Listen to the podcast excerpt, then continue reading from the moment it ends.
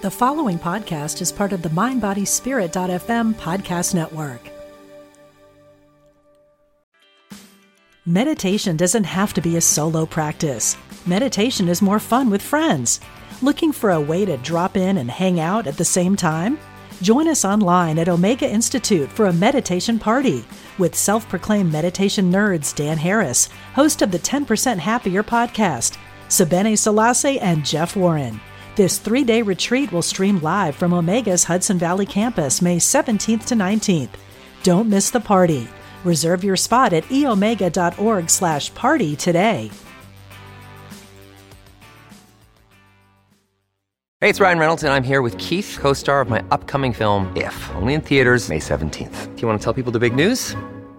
All right, I'll do it. Sign up now and you'll get unlimited for $15 a month in six months of Paramount Plus Essential Plan on us. Mintmobile.com slash switch. Upfront payment of $45 equivalent to $15 per month. Unlimited over 40 gigabytes per month. Face lower speeds. Videos at 480p. Active Mint customers by 531.24 get six months of Paramount Plus Essential Plan. Auto renews after six months. Offer ends May 31st, 2024. Separate Paramount Plus registration required. Terms and conditions apply if rated PG.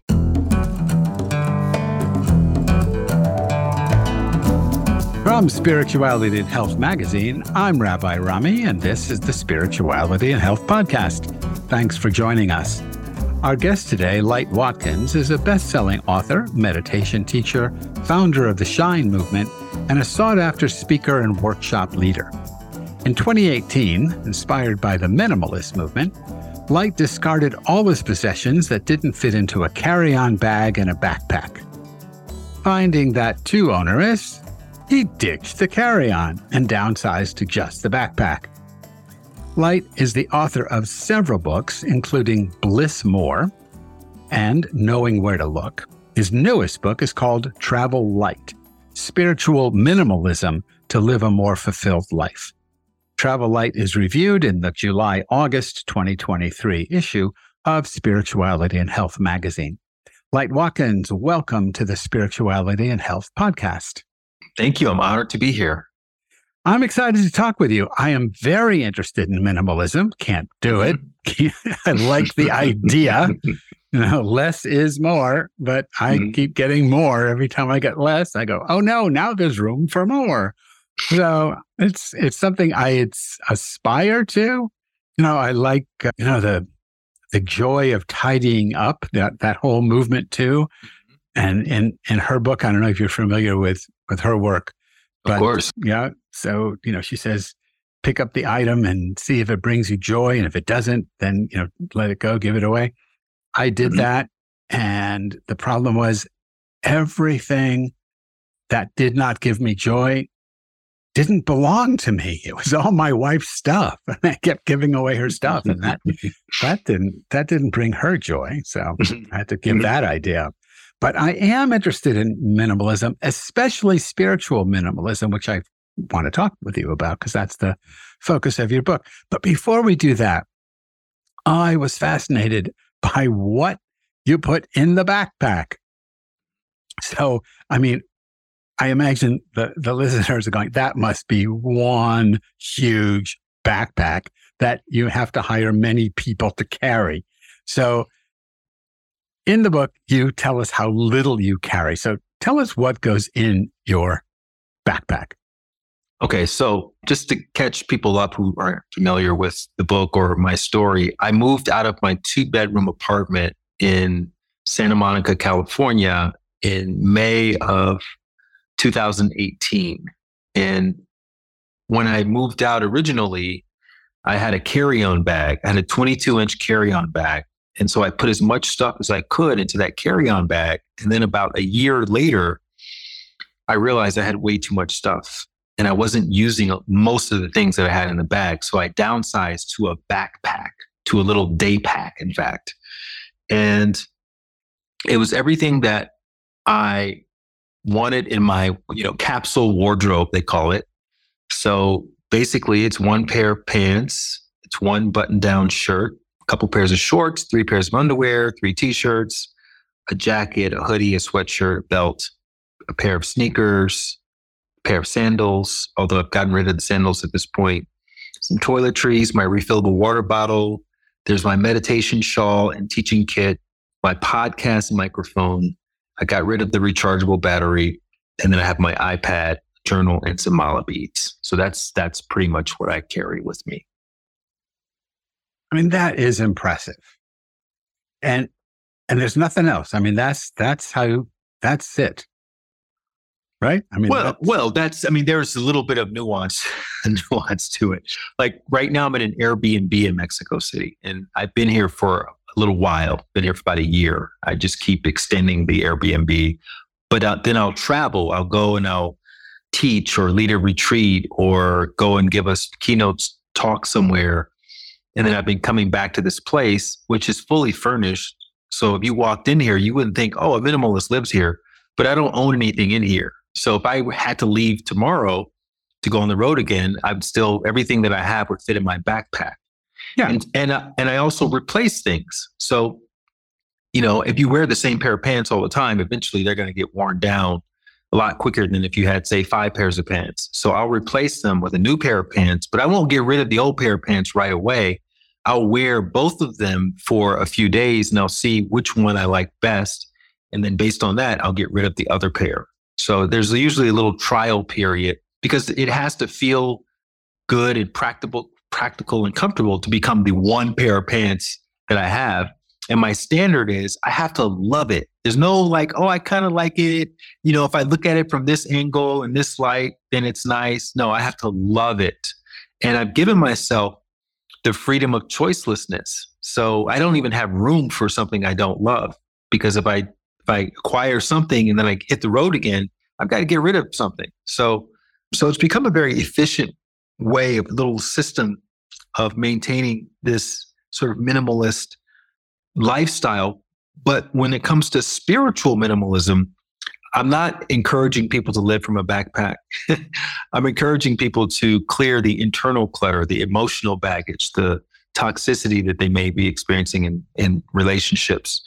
And, and it's through that that you'll find your version of living from a backpack, whatever that is. Well, I, I get that. And, and, you know, one of the things that I do for the magazine is I write an essay based on the conversation that that based on the book you wrote and the conversation that we have. And one of the things that I plan on writing about for the essay is what I would put in my spiritual backpack. Mm. Because when I think about spiritual minimalism, I think about all the stuff that I carry around, all the spiritual baggage that I carry around. And and I ask myself the question do I really love this? Do I really need this? And I'm thinking of things like beliefs. Now, they don't weigh anything if I put them on a scale, but they have emotional weight. They, and most of it, oh, I don't know, I shouldn't say most, but much of it, I bet, is, is negative weight because it's going to be a set of beliefs that I either have to defend or I have to constantly wrestle with as mm-hmm. opposed to the truth. And, and, and I want to see if we can wrestle with this together for a minute. The difference between belief and truth with a, I'll say a capital T. But for me, there's a huge difference. In my mind, belief is a set of ideas that I claim as true without any evidence that they're true. Truth is something that I experience as true. So on a very mundane level, I never say, I believe I have a sister. because I know I have a sister. That's it's true that I have a sister. I could say mm-hmm. to you, I believe that my sister is having dinner at the moment. I don't know mm-hmm. that for a fact. So that's in a sense, in a very mundane way, uh, the difference between belief and truth.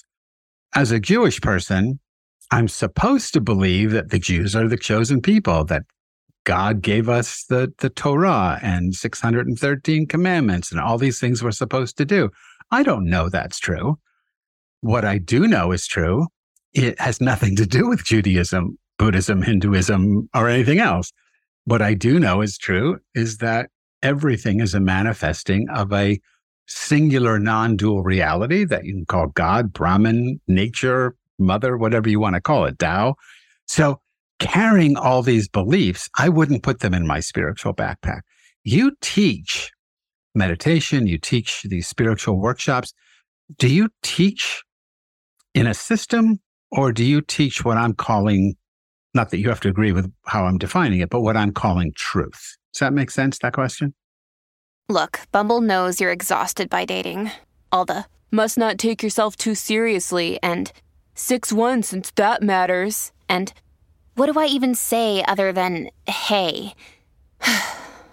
well, that's why they're introducing an all new Bumble with exciting features to make compatibility easier, starting the chat better, and dating safer.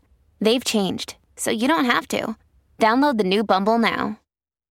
100% and i love that distinction you made between you having a sister and you believing you believing that you have a sister i never quite thought about it in the, that way but i love the way you simplified it so thank you for for that and absolutely you know beliefs can can serve us in powerful ways until we are able to have direct experience with certain things. But at the same time, old, outdated beliefs can weigh us down. And I think that's part of the spiritual path is that you're you're becoming curious about the things that you think are true and the things that you are creating stories around that are kind of holding you back. For instance, you know, when you write a book the publisher says, Oh, you should do a pre sale campaign. You should give away things and promise things to people who purchase your book before the book actually comes out. So a lot of authors will have a sales page, you know, have these bonuses, you know. If you buy four books, then I will send you a postcard with, you know, some passage from the book. Or if you buy one copy of the book, I'll put you inside of my online community and things like that. Well, I have a drawing that people can enter if they show proof of purchase of my book, Travel Light. And I'm giving away some of the items that I've been carrying around with me since I've been a minimalist slash nomad. And one of those items is my backpack. I'm giving away the actual backpack to a lucky winner of the drawing. I'm giving away some annotated copies of the galley of the book. I'm giving away my mala beads that I strung by hand here in Mexico City that I use. And I'm giving away my meditation shawl that I've used every day over the last several years. But I'm also giving away my reusable water bottle that I've been carrying around with me. And I posted all of this on my social media. And somebody says, you know, I'm uncomfortable with the fact that you're giving away your, your reusable water bottle. It seems a little bit like idol worship or something. I can't remember exactly how she phrased it, but you know, I thought about that. I didn't respond to her because I don't, I don't, I don't usually engage with comments like that. But it's a symptom of a belief that this water bottle represents, you know, whatever that person says that it, it represents. But if you just look at it objectively, right? You go to restaurants and you use re- reusable glasses all the time that have been used by thousands of people that they wash and and dry and serve to the next person over and over and over. And we don't even think about it. This is a part of being in a restaurant. We don't think about all the energy that's gone into these utensils and these plates and these glasses that we've used over and over and over. But for some reason, we want to attach this story to this particular item that one person has used and that one person has has used in service to a larger mission that they want to that that represents you know replenishment and represents hydration and represents whatever that person wants it to represent. So it's kind of like we we the, the, the, invitation with spiritual minimalism is to look at these conventional ideas oh do i really need to live in a house do i need to have my name on the lease do i need to have all this stuff in the closet right? And it's not to say that everybody needs to live from a backpack, but have you even just asked the question? And if you start asking the question, it may unlock other areas of your life where you may be thinking, I needed to be in that toxic relationship or I needed to work at that soul sucking job because how else will I pay my mortgage or how else will I have people to go with on holiday with and this, these kinds of things. And you may realize that actually your path has been nudging you in a different direction the whole time. And really, the only thing that was holding you back was that what you thought was true, but actually it was a belief. And actually, the belief was an outdated belief. And now you've given yourself a sense of liberation and emancipation from those old beliefs. And you can make different choices. You can make conscious choices based on how you're feeling right now, based on your direct experience right now, which again, those other choices may have been relevant 10 years ago or when you were a child, but now they may not be the same as they may not be as relevant as they once were. And so that's an opportunity to make a different choice. So, so you're, it seems like you're raising two different kinds of things. I mean, on the one hand, someone's going to end up with your meditation shawl. So now they're going to have to carry that around. And they've got this, oh my God, now what do I do with this thing? And are you going to replace it? I'm going to replace it. Yeah. I don't know so how. You're going to get another one. Okay. Yeah. I So- get another. I get another. I have to get another backpack and, you know, all yeah. the other. right. Okay. Okay. So, so, Because I use these items every day. so it's like goodwill. You're giving it to goodwill and someone's going to have it. Okay. So that's fine. But the other kind of baggage, the, the belief baggage, it, when we're talking about that, when you're teaching your workshops or your retreats, leading your retreats, are you giving people an opportunity for direct experience of what is, let's say, if we don't want to use the word truth, the direct experience of what is, and let them label it as they choose? Or are you promoting a system? I mean, you, you were trained, you were in, in, yoga, you were trained in meditation. Are you promoting a system, a religious belief? You know, do you see, see yourself as a Hindu, as a Buddhist, as a, you know, what? Yeah, I train people in a secular tradition called Vedic meditation, which is basically means meditation from ancient India. And it's it's historically known as a householder style of meditating, which in many ways is a minimalist approach to meditation. And I struggled with meditation for a long time. That was my direct experience up until I learned Vedic meditation with my teacher. And that was the turning point where meditation went from feeling like a chore to feeling like a a, a joy. And you know, it, I, have always said there's two types of meditators. There's the meditator who who can't wait for the time to finish, and there's the meditator who doesn't want the time to finish. And I went from the first category, not being able to wait until the time finished because it was so excruciating, to the second category where I would reach the end of the meditation and I would, it's just like when you kind of, when your alarm goes off early in the morning, you go, oh, just 10 more minutes. I would have that feeling. And I didn't even think that feeling was possible until I experienced it directly for myself. So it became my truth.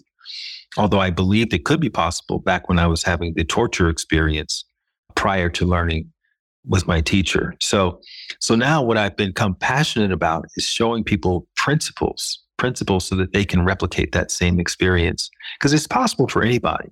And some people have stumbled upon it, not realizing how they actually got there, but they've had the experience, or maybe they got to that experience through psilocybin or through plant medicine or through, you know, being in a sacred space of energy vortex or being in a temescal ceremony or something like that.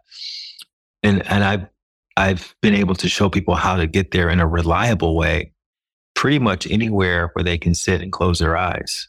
And that's And what the- I'm, eh, that's what I'm, sorry. instructing people to do in the book is to take away the things that aren't necessary for getting to that place, which is why it's this, the minimalist approach to meditation. And that way you, can, Right. You can experience it in a deep and reliable way. And that can become your truth. And the principles you're talking about are what you call the seven principles of spiritual minimalism.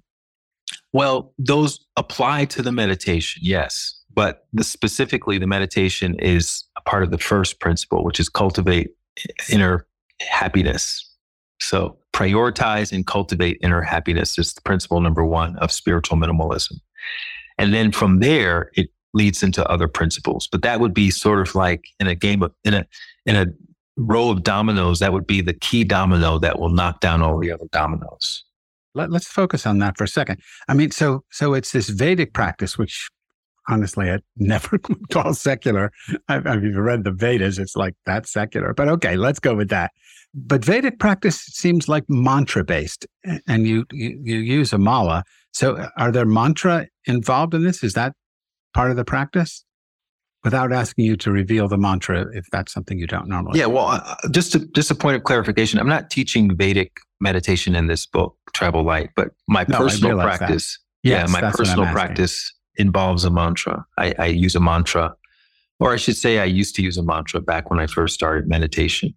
So in that regard, mantra is kind of like a training wheel. It's it's a it's a tool that you can use to direct your mind towards its own least excited state of awareness. And then once you start going there on a regular enough basis, you become less and less mantra dependent. So eventually you'll reach a point where you graduate from using the mantra in the same way that if you're learning how to ride a bicycle, eventually you reach a point where you graduate from having to use tri- the, the, the uh, training wheels.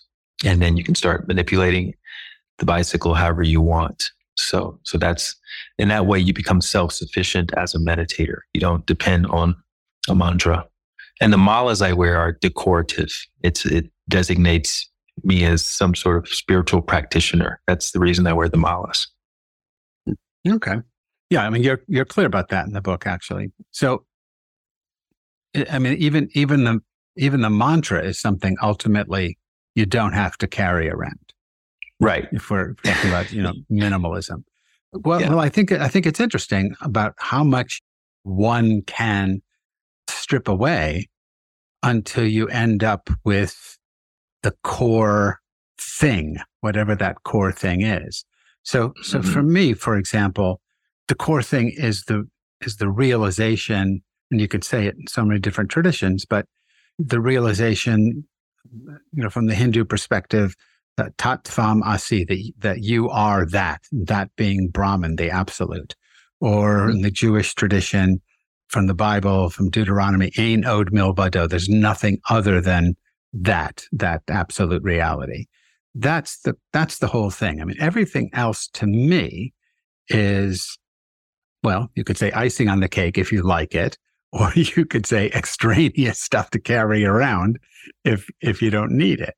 Uh, Mhm. So if you were going to articulate the core truth that you've experienced, how how would you put it into words if you can put it into words?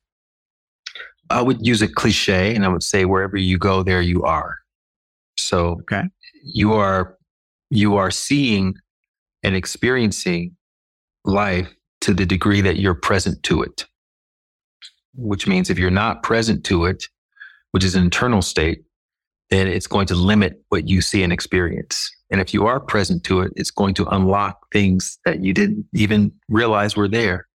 And you can see and experience those. And that can inform what you do next and how you show up next and which direction you go in next.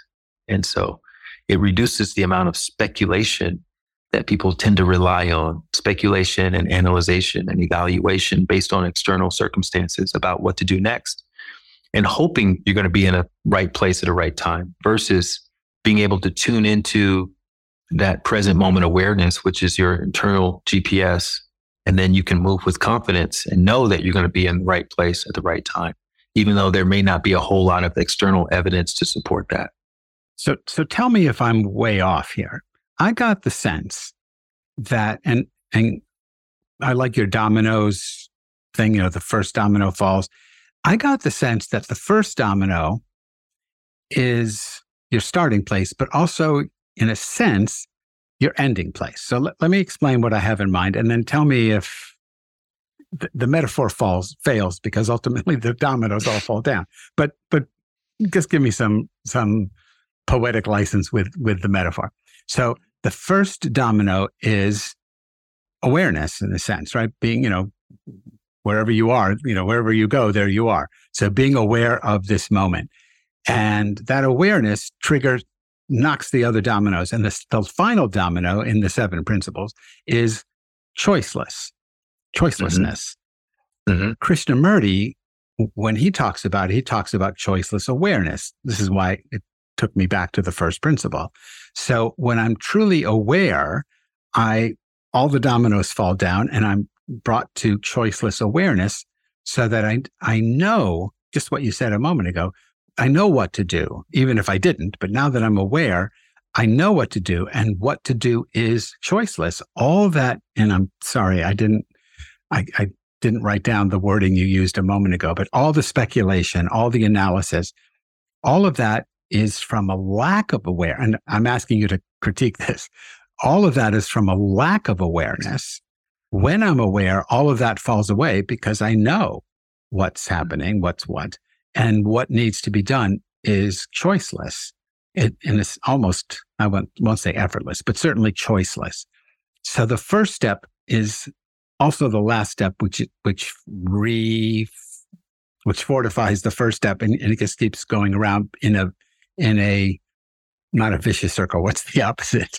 In a, there's a, what's the opposite of that? I can't remember, but a, a compassionate circle, but it starts with a V and I, and I lost the word, but in a, in a, a very, you know, positive circle, not the opposite mm-hmm. of vicious circle. So uh, is that sort of what you're talking about? You know, I love the way you articulated it, and I haven't really thought about it in that way, but it, it definitely, I think it definitely works. But I would say the difference is yeah. the principle one, where you're cultivating that connection to the moment, allows you, by the time you reach principle seven, to act upon what you're feeling or what you're sensing, right? So, the seventh principle, which is the freedom of choicelessness, is really about the action.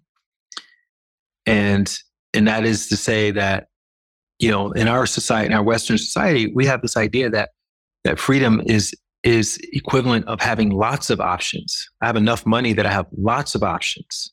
But really, the Eastern philosophy is there's only ever one option. There's one, it's either aligned, there's an option that's either aligned or there's the rest, there's everything right. else.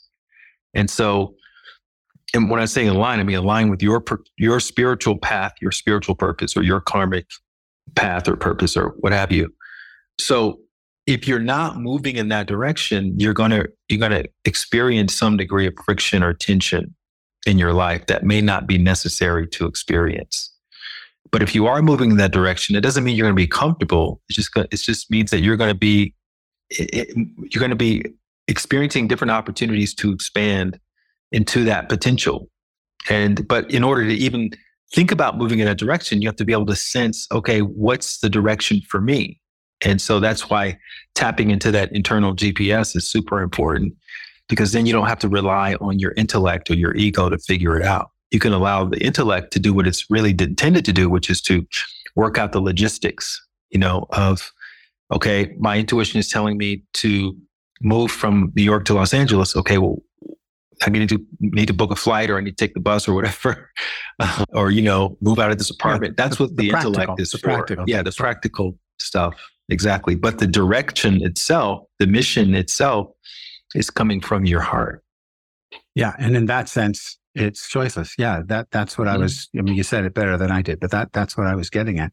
I mean, it's a it's a beautiful system, and it is minimalist in in in this in this way of there's no ism really other than minimalism but you know what i mean i mean it's mm-hmm. just it's it's just without labels and right. i thought that was very beautiful especially at a time when you know, all these isms and ideologies are at war with one another.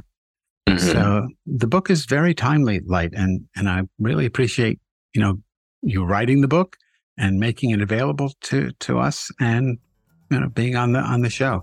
Our guest today, Light Watkins, is the author of Travel Light: Spiritual Minimalism to Live a More Fulfilled Life.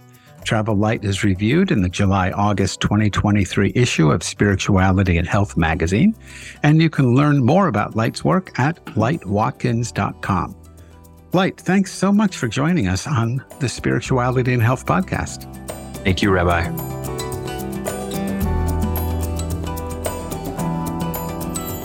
Spirituality and Health podcast is produced by Ezra Baker Trupiano, and our executive producer is Zach Avery. If you enjoyed this podcast, please leave us a five star rating on your podcast app. And if you're not already a subscriber to Spirituality and Health magazine, please become one at spiritualityhealth.com. From everybody at Spirituality and Health magazine, we thank you for your support.